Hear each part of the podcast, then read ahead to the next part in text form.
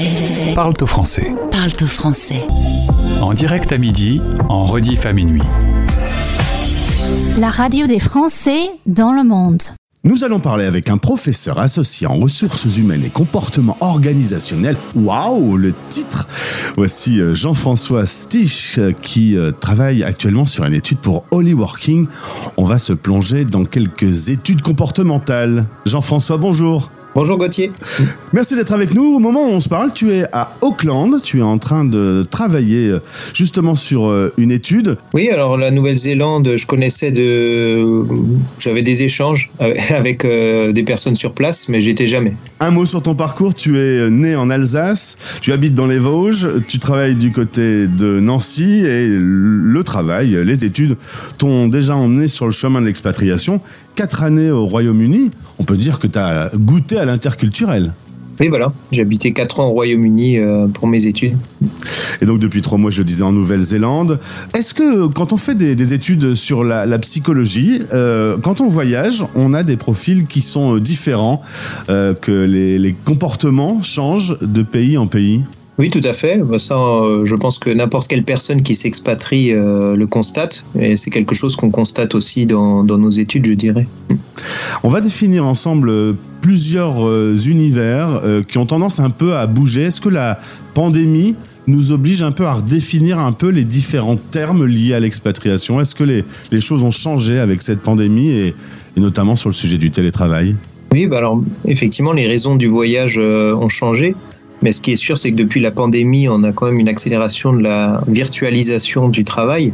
Euh, des entreprises qui avant n'avaient jamais essayé, par exemple, le télétravail euh, ou même étaient ouverts à collaborer avec des nomades digitaux, euh, se sont mis à le faire, euh, ont découvert ce que c'était, ont découvert que ce n'était pas euh, si impossible que ça. Donc il y a effectivement peut-être une nouvelle situation post-Covid qui s'est établie.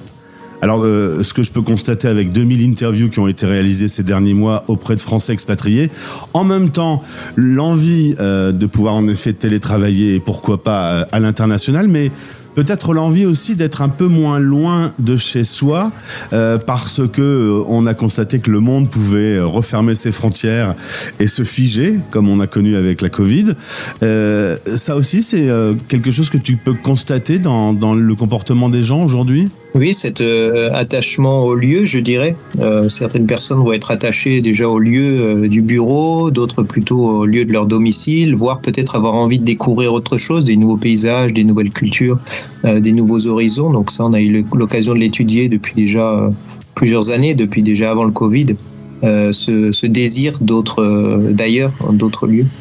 Alors concernant le télétravail, c'est clair, un jour de plus par semaine en moyenne constatée chez les salariés.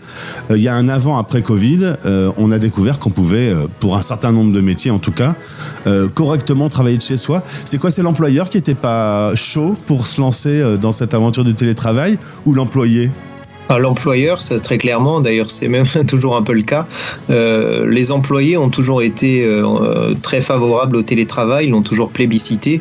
Euh, le blocage a, a, souvent été du côté employeur. Alors effectivement, depuis le Covid, on a pu avoir le cas inverse qui s'est produit. Euh, mais essentiellement parce que beaucoup de personnes se sont retrouvées forcées euh, de faire du télétravail, alors que d'habitude le télétravail c'est une autonomie qui est donnée aux salariés. Donc effectivement, certaines personnes ont pu se retrouver confrontées au télétravail à 100% qui ne leur a pas convenu. Euh, mais globalement, dans une situation de télétravail classique, qui est un télétravail choisi et non subi, euh, c'est plébiscité car c'est une forme d'autonomie. Est-ce que c'est l'employeur français qui a du mal avec le télétravail? Est-ce que dans d'autres pays, on y va plus facilement? Oui, il y a des différences. Euh, par exemple, au niveau européen aussi, certains pays, notamment des pays scandinaves, sont statistiquement plus favorables. Les employeurs sont plus favorables au télétravail. Euh, donc, il peut y avoir une certaine forme de résistance euh, française, effectivement, au télétravail. Est-ce que c'est euh, la façon dont on, perçoit le travail, très euh, euh, hiérarchique, qui fait qu'on peut pas surveiller son N-1, qui fait que le télétravail est, est moins facilement proposé à l'employé aujourd'hui en France?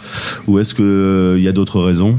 Ça, je ne l'ai pas étudié euh, précisément, donc je ne pourrais pas dire, mais euh, la question de la confiance euh, me semble importante. Mhm. Autre profil, alors on n'a pas de chiffres encore dessus, c'est les gens qui ont envie de digital nomadisme. On a un boulot, souvent on est son propre chef d'entreprise et on voyage dans le monde en travaillant. pas encore de chiffres, mais par contre tu constates une attractivité, une désirabilité, tu m'as dit, qui est en, nette progression. Oui, alors disons sur mon cercle proche, euh, donc je suis chercheur mais je suis aussi enseignant, je constate que sur mes étudiants, euh, en tout cas en école de commerce, euh, c'est quelque chose, un, mode de vie, le nomadisme digital qui est de plus en plus désiré. Des étudiants qui font ça tout de suite après leurs études, voire même pendant leurs études. donc c'est en tout cas un mode de travail qui est très attractif chez les jeunes, ce que je constate en tout cas autour de moi. Euh, par contre, pour être digital nomade, il, faut être aussi chef d'entreprise. C'est peut-être pas donné à tout le monde de devenir digital nomade euh, aujourd'hui. Oui, tout à fait. Et puis, on a eu l'occasion de travailler auprès de personnes, euh, notamment des populations de, coachs professionnels, qui sont plutôt des gens en, reprise de formation, en changement de carrière, qui se sont lancés dans le nomadisme digital. donc, eux qui avaient plus d'expérience, je dirais, pour mener à bien leur projet entrepreneurial. Euh, mais même pour eux, c'est un mode de travail qui présente certains défis en matière d'équilibre vie privée, vie professionnelle, en matière de découverte de l'international, d'expatriation, de voyage, etc. On n'a pas défini euh, le monde, le profil des expats. Euh, l'expat, c'est la personne qui quitte son pays pour vivre dans un autre pays.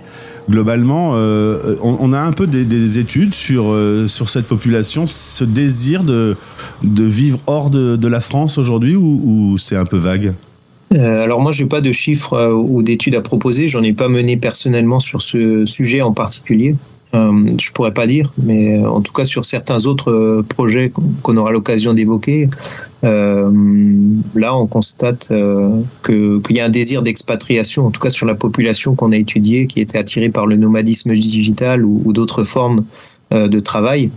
voilà, un désir en tout cas d'ailleurs, je dirais, pas forcément d'expatriation, mais d'ailleurs. Alors justement, on va étudier un, profil un peu spécifique.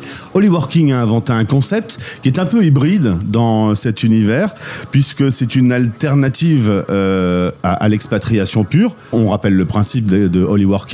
On garde son employeur en France, mais on télétravaille de, de l'étranger, d'un pays que l'on choisit, d'une destination euh, lointaine mais en continuant euh, son travail de, tous les jours. Euh, c'est un vrai nouveau concept dans le paysage du, travailleur français? Ah, Ça, c'est sûr. Euh, c'est d'ailleurs pour ça que, que je me suis associé à Holyworking pour, euh, pour l'étudier. On a plusieurs projets de recherche en ce moment euh, sur ce concept de Holyworking et ce qui nous a séduit, ce qui nous a donné envie de l'étudier, euh, c'est que c'est un concept qui est vraiment unique parce qu'on retrouve certaines caractéristiques peut-être du nomadisme digital, de l'expatriation, du tourisme, du télétravail, tous ces concepts qui sont clairement définis, qui, dont tout le monde que tout le monde connaît, dont tout le monde a l'habitude, euh, se mélange un peu dans ce concept de holy working. Et, c'est ça peut-être qui, qui, rend ce concept si euh, unique et si intéressant à étudier, mais aussi à vivre pour les personnes qui ont la chance de le faire. Est-ce qu'on pourrait dire que euh, la solution holy working, c'est le meilleur avec un peu de sécurité? Alors, je dirais que peut-être, en tout cas des premières études qu'on mène, ça va attirer peut-être d'autres profils, je dirais. Euh, c'est effectivement une manière euh, de tester peut-être l'expatriation, de tester euh, l'ouverture internationale. donc ça, on a une première étude qu'on a eu l'occasion de mener sur l'attractivité du holy working pour la marque employeur. Et on constate effectivement qu'une entreprise qui propose du holy working est significativement plus attractive pour des personnes pour qui voyager à travers le monde est une priorité dans la vie. Tu me disais plus 57% d'attractivité. Clairement, c'est peut-être l'occasion de, de, dire, ben voilà, vous pouvez débuter euh, l'aventure de l'expatriation d'une façon un peu safe en fait. Voilà, c'est ça.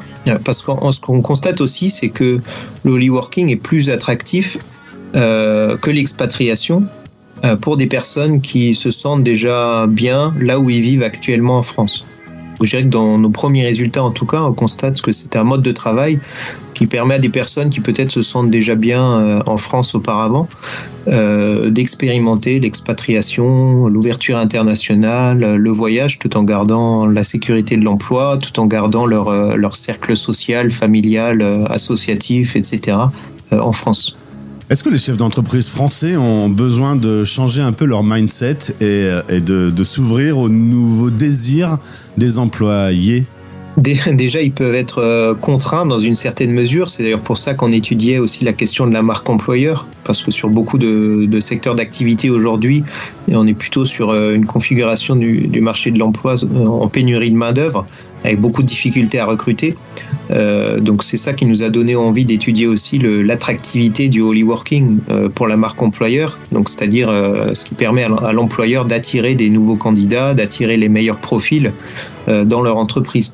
Donc je dirais que même s'ils n'ont pas forcément euh, envie, euh, ils peuvent voir en tout cas la nécessité d'être euh, innovants dans les solutions RH qu'ils proposent. Tu as étudié en effet le comportement de l'entreprise qui propose ce service. Est-ce que on, remarque que le service est plus attrayant pour les employés les plus jeunes ou il n'y a pas vraiment d'âge cible de personnes qui peuvent être intéressées par cette aventure? Alors statistiquement, en tout cas sur notre premier projet, on n'a pas constaté de différence euh, d'âge dans l'attractivité du holy working. C'est plus une personne qui, a envie un peu de mettre le pied à l'étrier, de, tester en fait. Euh, c'est l'occasion de tester l'aventure de l'expatriation globalement. Voilà, je dirais ce qui vraiment euh, influencé les résultats en termes d'attractivité, c'était cette, cette volonté de s'ouvrir à l'international, cette appétence pour l'international, l'envie d'explorer le monde de découvrir le monde. En tant qu'enseignant-chercheur en ressources humaines, à mon avis, euh, étudier euh, euh, ce nouveau profil de travailleurs des holy workers, ça doit, être, ça doit être quand même vachement passionnant. Ah oui, tout à fait, parce qu'on vit par procuration, je dirais, leur expérience, et puis de, voir des gens qui, qui clairement s'éclatent, qui euh, sont contents d'être à l'international, qui vivent très positivement leur expérience, bah, c'est sûr que ça nous fait plaisir aussi de, de constater ça. Euh, sachant que moi-même en Nouvelle-Zélande, je suis pas officiellement en holy working, c'est un, autre forme de contrat, mais je vis aussi un peu une expérience qui, qui, ressemble un peu, je dirais, au holy working, donc ça, ça rend la chose d'autant plus intéressante. C'est vrai qu'on a eu plusieurs holy workers à l'antenne, on, on a eu des profils de personnes qui tous vivez une aventure euh, passionnante et sécurisée, on va dire un peu. C'est la particularité de, de ce que propose Holy Working. Oui, tout à fait, parce qu'il y a le côté euh, sécurité de l'emploi par rapport à ce que tu disais avant, le nomade digital, euh, freelance, avec beaucoup d'autres préoccupations qui viennent se rajouter à ça. Avec le Holy Working, on a quand même la sécurité de l'emploi une certaine, de, une certaine forme de sécurité dans le voyage aussi, avec ce concept de Holy Coach qui est proposé, l'accompagnement euh, euh, fiscal, légal qui est proposé par Holy Working aussi. Donc ça rend l'expérience quand même euh, sécurisante pour la personne qui la vit. Merci Jean-François. Comme le disait Lalanne, on se retrouvera pour la fin de cette analyse. Bon séjour à Auckland et au plaisir de se retrouver sur l'antenne de la radio des Français dans le monde. Merci beaucoup. À bientôt.